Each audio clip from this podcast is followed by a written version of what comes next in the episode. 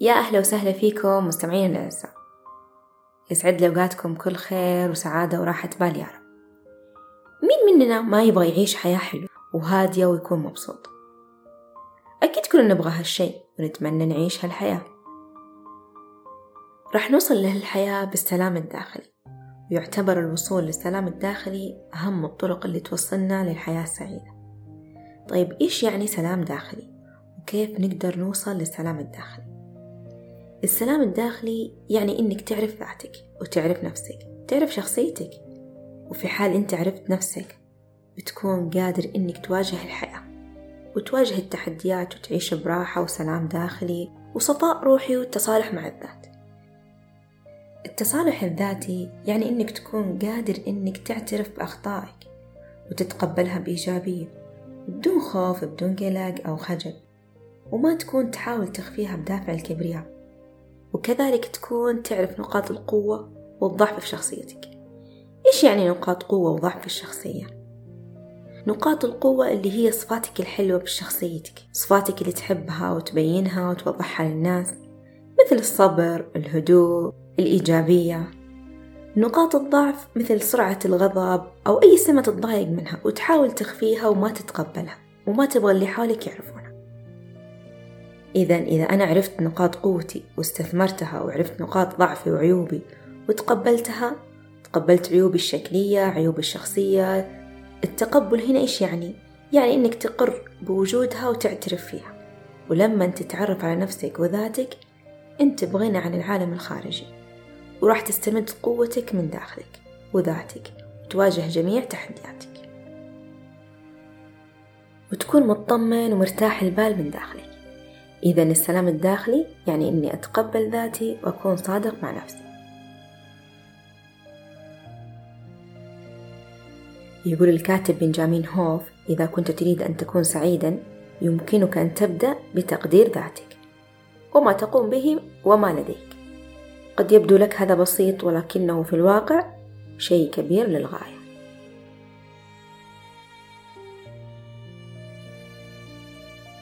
الإنسان المتصالح مع نفسه أكثر شخص ممكن يكون متصالح مع الآخرين. ويتقبل نقاط ضعفهم ويكون قادر إنه يساعدهم يواجهون أزماتهم بطريقة إيجابية وقوية. يقول تنزين غياتسو عن أهمية السلام الداخلي في العالم. تتعلق المسألة الحقيقية للسلام الدائم للعالم بالبشر. يعني إنه المشاعر الإنسانية أساسية والسلام بالعالم يكون بتحقيق السلام الداخلي. فلما نوصل للسلام الداخلي بأنفسنا راح نوسع لعائلاتنا ومجتمعاتنا وبالتالي العالم كله.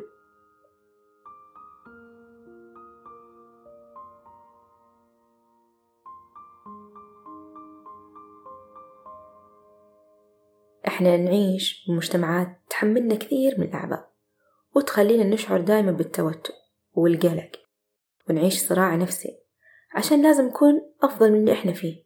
وهذا الصراع اللي يصير معانا ممكن يفقدنا جزء من ثقتنا بأنفسنا.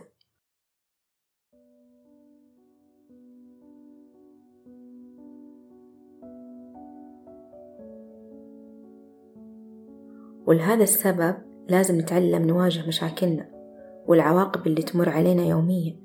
ونتعلم كيف نتعامل مع مشاكل حياتنا. بالتالي إذا حسينا بالسلام النفسي راح نحس بالسلام مع العالم الخارجي.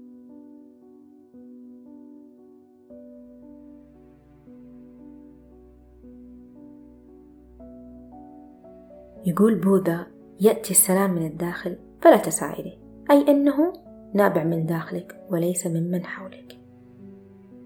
اشتغل على نفسك وراح تلاقي السلام الداخلي بداخلك.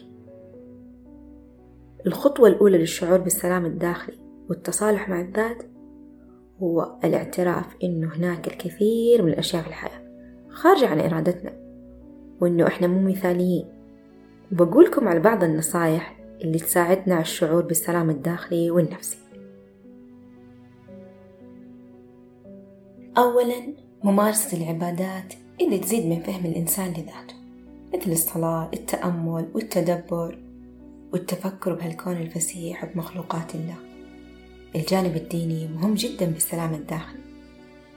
لو جينا للتأمل راح نلاحظ أنه يخفف أعراض التوتر والقلق يعطيك مزيد من التبصر والهدوء.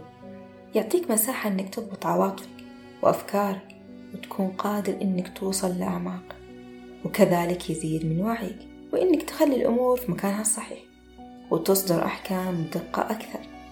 كل ما استخدمت أنواع مختلفة من التأمل كنت قادر إنك توصل للسكينة والهدوء.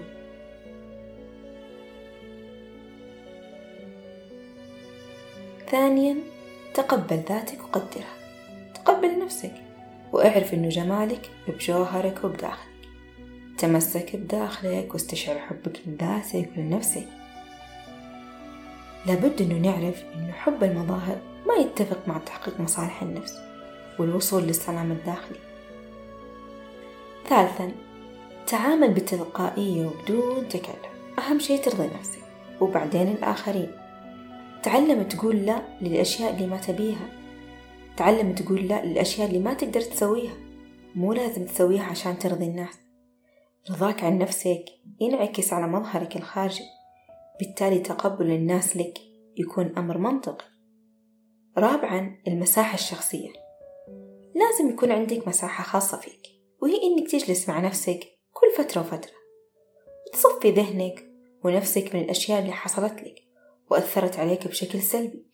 وأثرت على السلام الداخلي والتصالح مع النفس. أحيانا يحتاج الإنسان يفكر كثير ويعيد حساباته بينه وبين نفسه بشكل صحي وسليم بعيد عن أي تدخلات عشان يوصل لنتيجة مرضية من قدرته على التعامل مع العالم الخارجي بشكل أقوى وأكبر من قبل. لذلك المساحة الشخصية أمر ضروري عشان نعيش بقلوب وأرواح سليمة.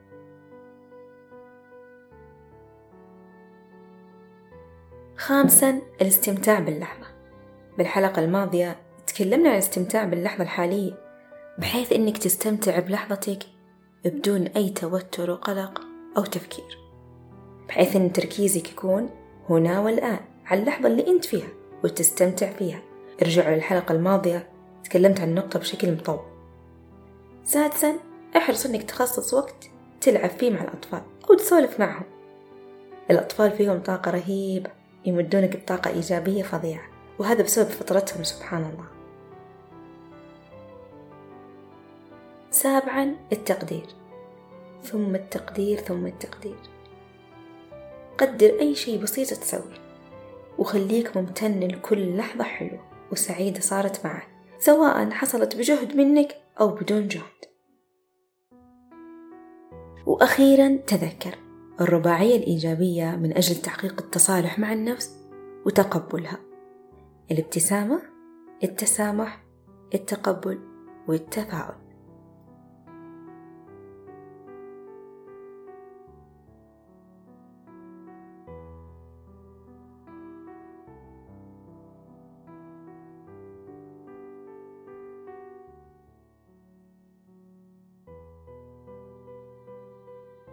موضوع السلام الداخلي ممتع وجميل والكلام فيه طول. خليكم قريبين واسترخوا بمحطة السلام. راح نستأنف رحلتنا من هنا في الحلقة القادمة بإذن الله. دمتم سالمين.